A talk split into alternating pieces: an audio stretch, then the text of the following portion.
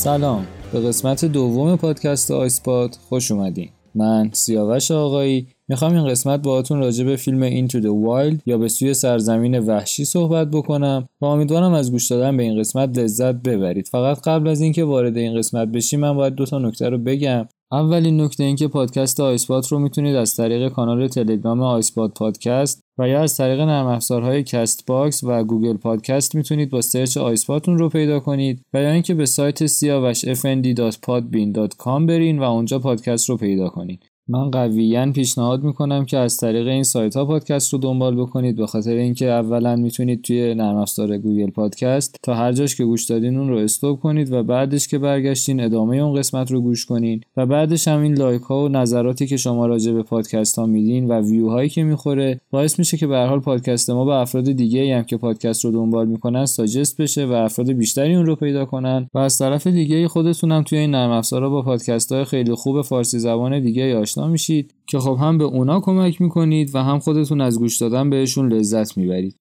اما در این حال یه سری لینک و آهنگ ها و اینجور چیزا هم توی کانال تلگرام می‌ذاریم که خب اونجا هم عضو بمونید تا از اونا هم بتونید استفاده کنید. و اما نکته دوم اینه که اگر این فیلم رو تا به حال ندیدین همین الان این قسمت رو استوب کنید و بعد از دیدن فیلم برگردین و ادامه این قسمت رو گوش کنید. به خاطر اینکه در غیر این صورت هم فیلم براتون اسپویل میشه و هم از گوش دادن به این قسمت لذت کافی رو نخواهید برد. خب دیگه بریم سراغ این فیلم.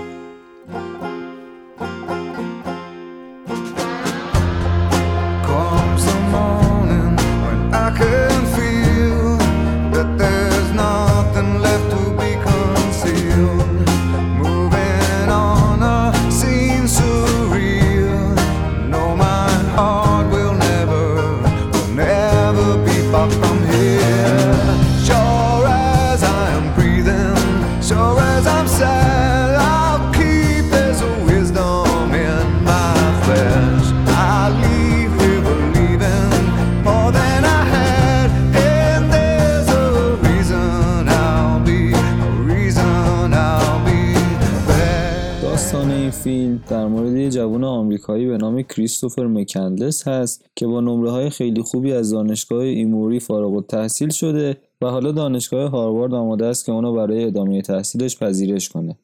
از یه طرف خودش هم 24 هزار دلار سرمایه جمع کرده برای شهریه دانشگاهش و پدر مادرش هم آمادن که یه ماشین بهتر به عنوان کادو براش بگیره. اما یک دفعه اون ماشین رو رد می‌کنه تمام پسندازش رو میبخشه به یه خیریه و بدون هیچ خبری از خونه می‌زنه بیرون تا به سمت آلاسکا حرکت کنه. توی مسیر با آدمای مختلفی آشنا میشه که هر کدومشون روی شکلگیری شخصیتش تاثیر داشتن اما به قدری بهشون دلبسته نمیشه که بخواد از سفر اصلیش دور بمونه. در نهایت بعد دو سال می‌رسه به آلاسکا اونجا یه اتوبوس باقی مونده از جنگ جهانی دوم رو پیدا می‌کنه و بعد از حدود 100 روز زندگی توی اون اتوبوس بر اثر مسمومیت غذایی میمیره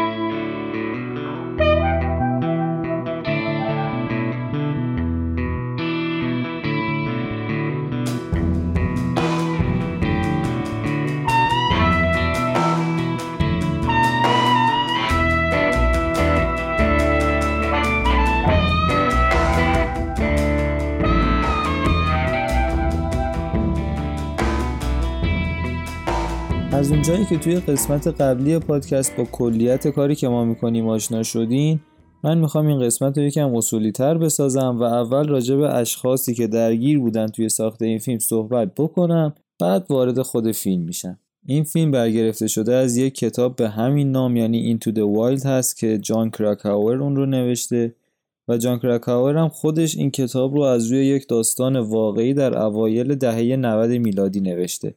و کلا کار این آدم اینه که داستانهای واقعی رو پیدا کنه و اونا رو تبدیل به یک کتاب بکنه که اکثر این کتاب ها هم جز کتاب های پرفروش میشن مثلا همین کتاب Into the Wild بعد از چاپش توی سال 1996 به مدت دو سال توی لیست کتاب های پرفروش نیویورک تایمز بوده نکته جالب اینه که حتی همین خطی نبودن داستان فیلم و شیفت کردن بین خاطرات و زمان حال هم توی کتاب وجود داشته و این ایده از کارگردان نیامده. جان کراکاور هم توی نوشتن این کتاب به مقدار خیلی زیادی از کمک های کرین مکندلس خواهر کریستوفر استفاده کرده و برای همین هم هست که توی فیلم راوی داستان خود شخصیت کارین هست. به خاطر اینکه این ورژنی از داستان که ما باش مواجه هستیم از زاویه دید کارین هست. کارگردان فیلم شامپنه که بیشتر به خاطر بازیگری فوق‌العاده‌اش میشناسیمش و تونسته پنج بار نامزد جایزه اسکار بشه که دو بار توی فیلم های میلک و میستیک ریور موفق به کسب این جایزه شده.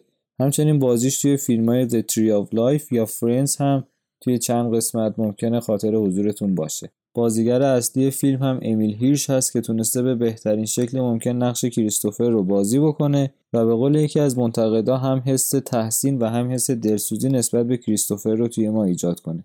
و این نکته جالب هم اینه که اون 18 کیلوگرم به خاطر اون صحنه های پایانی فیلم که لاغر شده بوده از وزن خودش کم کرده. دو تا بازیگر دیگه هم هستن که می‌خوام به اسمشون اشاره کنم. یکی ویلیام هرت هست نقش پدر کریستوفر یعنی والت مکندلس که چهار بار تا حالا نامزد اسکار بوده و یه بارم تونسته اسکار رو ببره. و شخص سوم وینس وان هست که در نقش وین ظاهر شد و علاوه بر اینکه بازیگر باشه کمدین و تهیه کننده و فیلمنامه نویس هم هست و به خاطر کمدیاش خیلی اسمش شنیده میشه.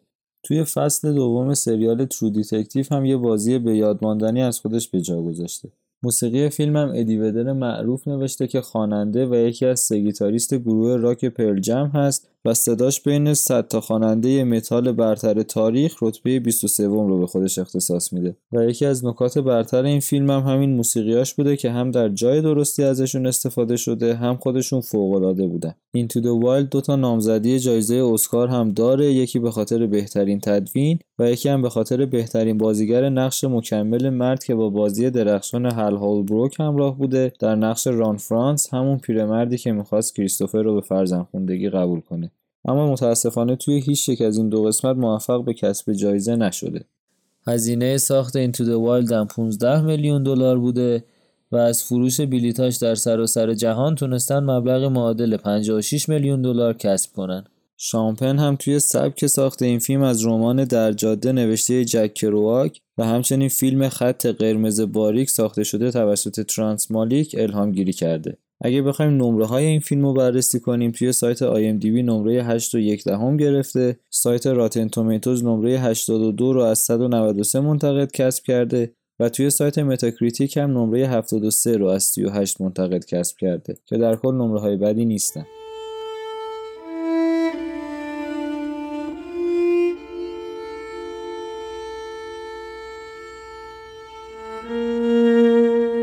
لذت جنگل های ناشناخته جذبه موجود در ساحل های متروک جامعه ای وجود دارد جایی که دخالتی در آن نیست.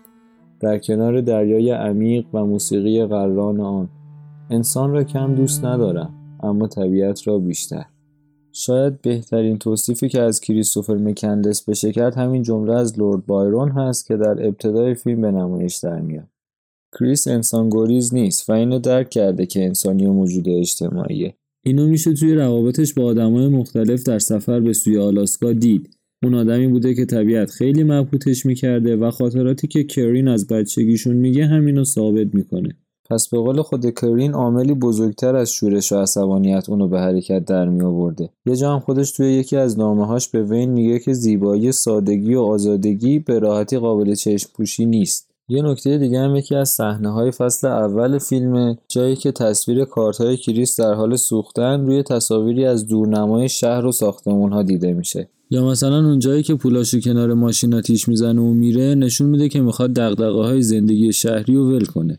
اما در این حال می‌بینیم که میره پیش وین یا افراد دیگه ای کار می‌کنه تا پول دراره و بتونه نیازهاشو برآورده کنه و وسایلی که برای سفر مورد نیازشه رو بخره. پس به طور کلی از تمدن و پول و اینجور چیزا بدش نمیاد. بلکه همونطوری که خودش میگه به خاطر این از پول بدش میاد که آدما رو ترسو و محتاط می‌کنه. اینا رو میگم چون می‌خوام حق این که به خودمون اجازه بدیم بگیم این آدم دیوونه است و با بقیه فرق داره رو از خودمون بگیریم و واقعا بررسی کنیم ببینیم چه اتفاقی افتاده.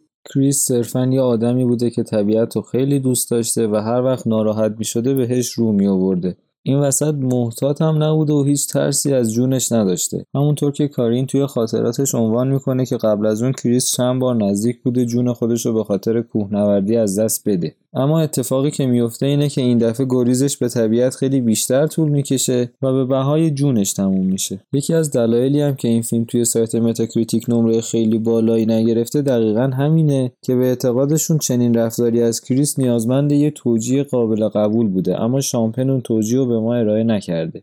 البته ریتم کند فیلم توی بعضی قسمت ها هم از دلایل دیگش بوده. اما این به کمکاری شان پن بر نمیگرده. بلکه وقتی کرین داشته داستان رو برای جان کراکاور تعریف می‌کرده خیلی از نکاتی که بهش میگه رو قید می‌کنه که هیچ جا نباید منتشر کنه. بنابراین اطلاعات کافی وجود نداشته برای دلیل فرار کریس و فقط جان کراکاور این دلیل رو می‌دونسته که طبق قولش نباید اونا رو منتشر می‌کرده. با دیدن این فیلم ما فقط می‌دونیم یکی از دلایلی که کریس این کارو کرده رفتارهای بد پدر و مادرش بوده که بعدها کرین اومد و جزئیات بیشتری به این داستان اضافه کرد که بعد به بررسیش خواهیم پرداخت. این وسط خلاقیت شان پن اینه که اومده با بکارگیری پرشای زمانی و استفاده از آهنگسازی ادی ودر در کنار قابلیت های فیلمبرداری اریک گوتیر از مناظر فوقالعاده طبیعت یه کاری کرده که های فیلم رو فراموش کنیم. در ضمن با توجه به نقش مهمی که جاده توی فرهنگ آمریکایی داره یه فیلم خیلی خوب جاده ای ساخته و صحنه هایی رو قرار داده که مثلا کریس کنار جاده وایساده و منتظر اینه که یه ماشین بیاد و سوارش کنه. و اینا همشون حس خوبی به مخاطب منتقل کرده.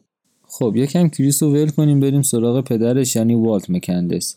یه مهندس هوافضا که پروژه های مختلفی رو برای ناسا انجام داده و وضع مالیش خوبه. با یه زنی به نام مارسیا ازدواج می‌کنه 6 تا بچه از اون ازدواج داره و از بیلی که زن دیگهش هم دو تا بچه داره که یکی از اون بچه ها کریس هست. کریس اینو می‌دونست که والت یه همسر دیگه داشته و 6 تا بچه از اون داره. اما چیزی که نمی‌دونست این بود که حتی بعد از به دنیا آمدنش پدرش به ازدواج با مارسیا ادامه داده بوده و اصلا بچه شیشمشون بعد از کریس به دنیا آمده. یعنی اینطوری بوده که کریس به دنیا میاد بعدش فرزند ششم والت با مارسیا و بعدش هم خواهر کریستوفر یعنی کرین. که اینو کی می‌فهمه؟ سال 1986 وقتی که از دبیرستان فارغ التحصیل شده و می‌خواد یه مسافرتی بره به سمت کالیفرنیا. که اونجا سری از فامیلاشون رو می‌بینه و این نکته رو از طریق اونا می‌فهمه.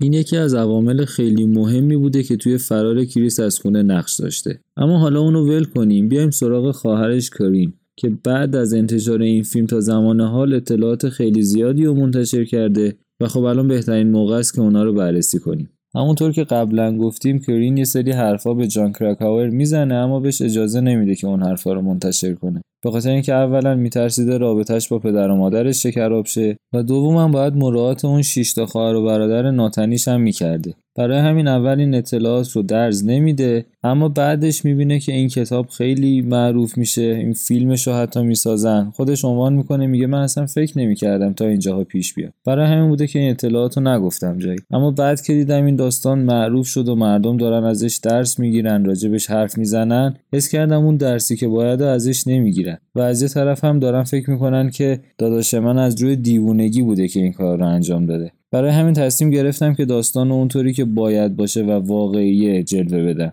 برای همین اصلا یک کتاب می نویسه حدود 300 صفحه به نام حقیقت وحشی The Wild Truth. و آنجا صحبت می‌کنه از حقایق ناگفته این داستان. اون توی کتابش میگه که فضای خونه ما خیلی ملتهبتر از اون چیزی بوده که شما فکر می‌کنید. مثلا یه عکسی هست که اونو روی جلد کتاب گذاشته و میاد توضیح میده راجع به داستان پشت این عکس. که حالا من این عکسم توی کانال می‌ذارم تا شما ببینیدش. قضیه این عکس برمیگرده به یه روز که مادر و پدرش از صبح زود که پامیشن شروع می‌کنن به دعوا کردن تا اینکه نزدیک های ظهر یادشون میفته به علت یه مراسم مذهبی خاص باید از کریس و کرین توی حیاط خونهشون یه عکس بگیرن. و قانونی هم که برای این عکس داشتن این بوده که حتما این دوتا بچه باید بخندن موقع عکس. بعد عکس رو که ببینید کارین دستشو گذاشته پشت کمر کریس و داره لبخند می‌زنه و از کریس هم می‌خواد که توی این لبخند همراهیش کنه. حالا این قضیه مال کیه؟ زمانی که کریس 6 و کارین 3 سالشون بوده. اما کریس رو می‌بینیم که خیلی جدی وایساده و به دوربین نگاه می‌کنه. یه اخم خاصی هم توی چهرش هست. کرین با توضیح این مثال میگه اون از اولم هم همینطوری بود و نمی‌خواسته تن بده به خواسته های پدر و مادرمون. اما خب این قضیه دعواها هم داشت هر دوتاشون رو به شدت اذیت می‌کرد. یه جمله باحالی هم کرین داشت که الان براتون میگم اونم اینه که خشم پدر و دروغهاش باعث شده بود که ما اصلا نفهمیم تو چه فضایی داریم رشد می‌کنیم و اصلا چه جوری داریم بزرگ میشیم و نمی‌تونستیم خودمون رو بشناسیم. مشکل مادرش هم میگه این بود که توی دروغا به بابا کمک می‌کرد. مثلا هیچ کدوم از اون پدر و مادر به سوالای کرین در مورد سنای قاطی پاتیشون با 6 تا خواهر و برادرشون پاسخهای درستی نمی‌دادن. یه خاطره جالب دیگه هم هست که مال زمانیه که کرین از دبیرستان فارغ و تحصیل شده بود و دوست پسرش داشته میرسوندتش خونه. خودش میگه از ماشین که پیاده شدم و به سمت خونه میومدم هنوز از پله ها نیومده بودم بالا که پدرم منو گرفت و زد. بعدش از گردن گرفت بلند کرد و تکیه دادم به دیوار و شروع کرد به فوش دادن. مثلا اینکه تو یه دختر خراب کثیف هستی. بعد از اینکه والت کرینو ول می‌کنه اون با گریه زنگ می‌زنه به مادرش و بهش میگه که چه اتفاقی افتاده. ولی مادرش هم میگه که پدرت راست میگه. تو دختر خراب دروغگو هستی. یا مثلا کرین یه خاطره دیگه تعریف می‌کنه که والت همیشه توی کلیسا به مردم می‌گفته که باید به خدا اعتقاد داشته باشن و به خاطر ایمانشون همه کاراشون درست میشه. اما به محض اینکه وارد خونه می‌شدن می‌گفته که من خدا هم و حالا توی فیلم مثلا یکی از این موردا رو داشتیم که می‌گفت من خدا هم و می‌خوام کریسمس رو کنسل کنم. اما خودش میگه از یه طرف هم انگار مادرم یعنی بیلی قربانی والت بود. و اون حامله شدن کریس در واقع اونو به دام انداخته بود و وجود ما یک عذابی بود برای این آدم. برای همین از این جهت هم اینا داشتن شکنجه می شدن از نظر روحی. خلاصه از این خاطرات توی کتاب خیلی زیاده و کرین می‌خواد بگه که من حق میدم به کریس که خونه رو ترک کنه. اون میگه منم حتی خونه رو ترک کردم. فقط راجع به من فیلمی ساخته نشد و کاملا طبیعیه که یه بچه ای که توی این فضا رشد می‌کنه بالاخره بخواد از این خونه جدا بشه. فقط بحث اینه که کریس طبیعت رو خیلی دوست داشت و می‌خواست وارد طبیعت بشه همونطور که قبلا این کارو کرده بود. و حتی خودش هم قول داده بود که برمیگرده. ولی نمی‌دونست که دیگه این قرار آخرین سفر زندگیش بشه. نکته آخری که از این کتاب میشه گرفت اینه که برخلاف اون چیزی که توی فیلم می‌بینیم کریس از قبل به کرین گفته بوده که من می‌خوام خونه رو ترک کنم. و اون اینو می‌دونسته. اما این کتاب وقتی که منتشر میشه سر و صدای خیلی زیادی می‌کنه و پدر مادر کریس هم قویا با مطالبش مخالفت می‌کنه. برای همین نمیشه صد درصدم به صحتش اطمینان کرد. اما خب یه نکته ای که وجود داره اینه که کریم وقتی این کتاب رو می‌نویسه قبل از اینکه اصلا چاپ بشه این کتاب هم برای پدر مادرش میفرسته هم برای اون شیشتا خواهر و برادر ناتنی که هر کدومشون هر چیزی می‌خوام بگن قبل از چاپ شدنش بگن تا اون تجدید نظر کنه. و این نشون میده که از مطالبی که نوشته مطمئن بوده و می‌دونسته که اینا حقیقت محضه. از یه طرف هم خودش قبل اینکه کتاب منتشر بشه میگه احتمال میدم پدر و مادرم مطالب این کتاب رو رد کنن به خاطر اینکه قبلا نشون دادن سابقه دروغ گفتن رو دارن. از یه طرف هم والت وقتی که سال 1996 کتاب جان کرکاور میاد بیرون مطالب اون رو تایید می‌کنه. و این نشون میده کلیت کار درسته. حالا که جزئیاتش اومده بیرون اون فقط ناراحت شده. حالا بهتره برگردیم روی کریس. یعنی آدمی که بیشتر میشناسیمش الان و هدفش رو بهتر درک می‌کنیم. شخصیت این آدم خیلی عجیبه. یعنی یه سفری رو آغاز کرده که هدفش دقیقا همین رفتنه هست و از انتهاش هم هیچی نمی‌خواد بدونه. یعنی انتظار نداره که توی طول این سفر به یه بینشی برسه که قبلا نداشته. بلکه هدفش بیشتر اینه که پدر و مادرش از اشتباهاتشون درس بگیرن. و دیگه به این راحتی خودشون رو ترجیح ندن به بقیه و انقدر راحت دروغ نگن. اینو میشه توی یکی از جمله های کریس هم دید که توی فیلم وقتی داره میمیره آخرین جمله که میگه. اون جمله هم اینه که اگه لبخند می‌زدم و میدویدم توی بغلتون چی؟ می‌تونستید بعدش چیزی رو ببینید که من الان می‌بینم؟ خب دیگه وقتشه که بریم چند تا نکته جالبم بررسی کنیم.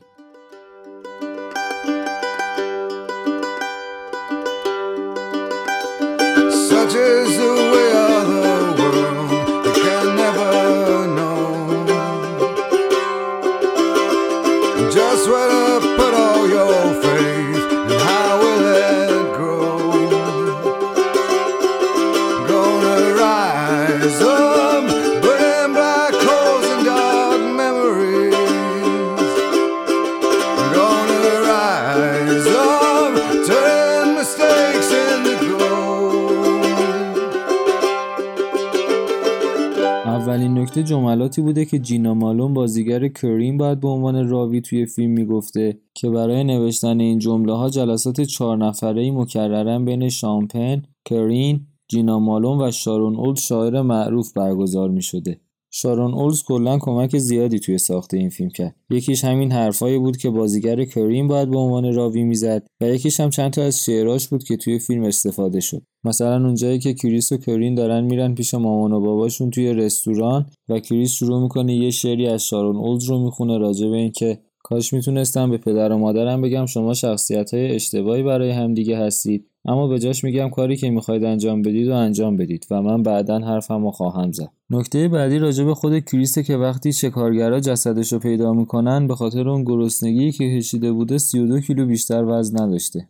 نکته بعدی راجع به مستندساز به نام ران لاموت هست که قبل از اینکه فیلم Into the Wild منتشر بشه دلش می‌خواسته که مستند این داستان رو بسازه. اما به خاطر بودجه کمی که داشته نمی‌تونسته کار جدی پیگیری کنه. تا اینکه بالاخره بودجه رو به دست میاره و شروع به ساخت می‌کنه اما دیگه فیلم Into the Wild میاد بیرون. ولی اونم ادامه میده و مستند خودش رو با نام The Call of the Wild یا ندای طبیعت وحشی بیرون میده. که این مستند هم اگه پیدا کردین می‌تونیم ببینیدش. حالا بریم راجع به زندان رفتن وین حرف بزنیم. توی فیلم اشاره خاصی بهش نمیشه فقط میگن به خاطر اون جعبه های سیاه. داستانی که پشت این وجود داره اینه که از طریق ساخت این جعبه های سیاه وین می‌تونسته خدمات تلویزیونی رو بدزده و شبکه های پولی رو با یه قیمت ارزونتری بفروشه به مردم که بعد از اینکه شناسایی میشه دستگیر میشه و به مدت چهار ماه زندان میگذرونه.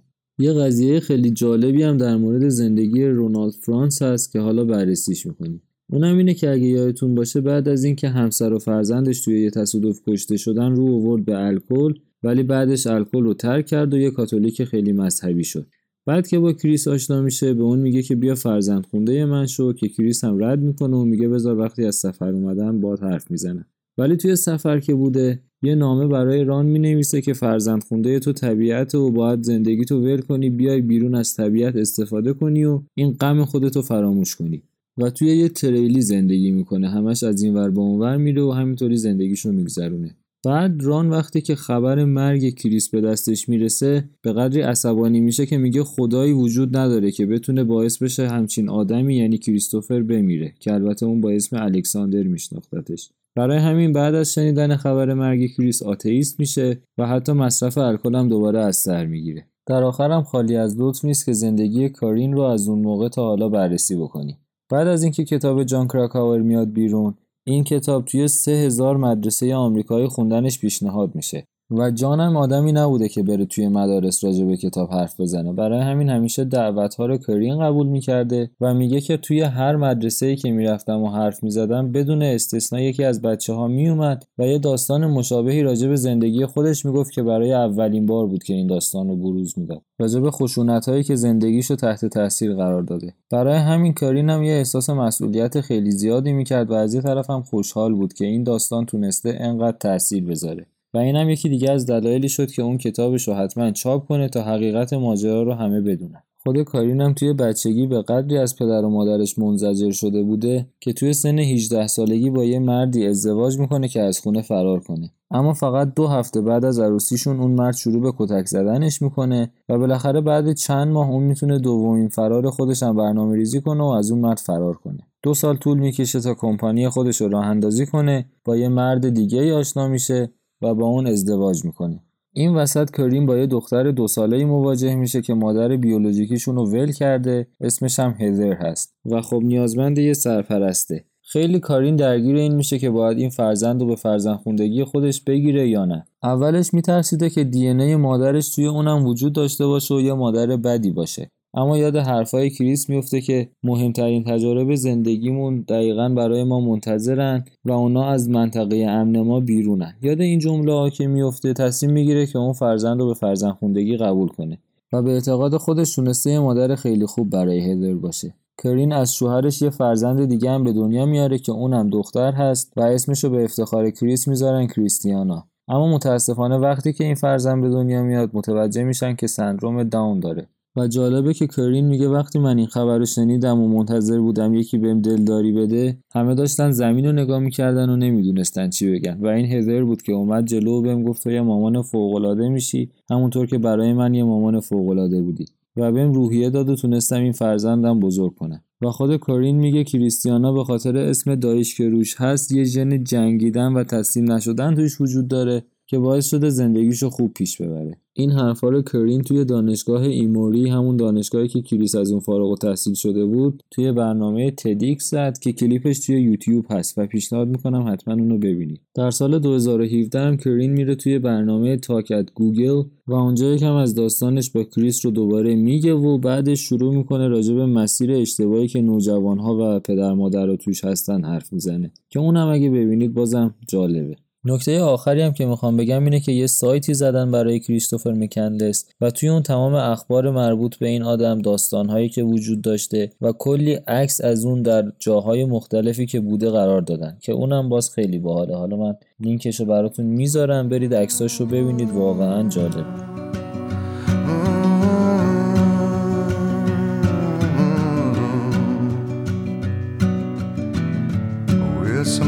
Mystery to me. We have agreed with which we have agreed.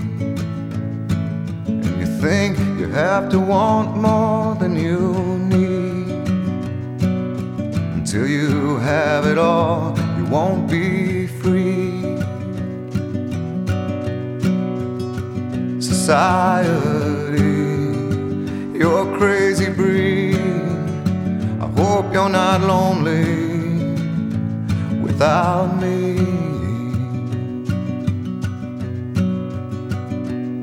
When you want more than you have, you think you need. And when you think more than you want, your thoughts begin to bleed. I think I need to find a bigger place. Cause when you have more than you think, you need more space.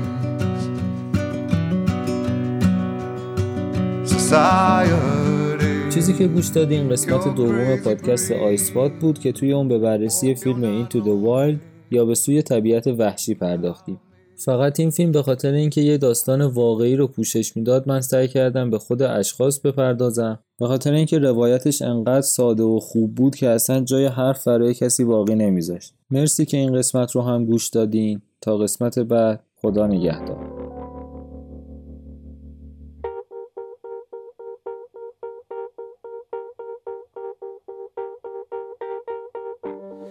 Birds flying high, you know how I feel. Sun in the sky, you know how I feel. Breeze drifting on by, you know how I feel. It's a new dawn, it's a new day, it's a new life for me. And I'm feeling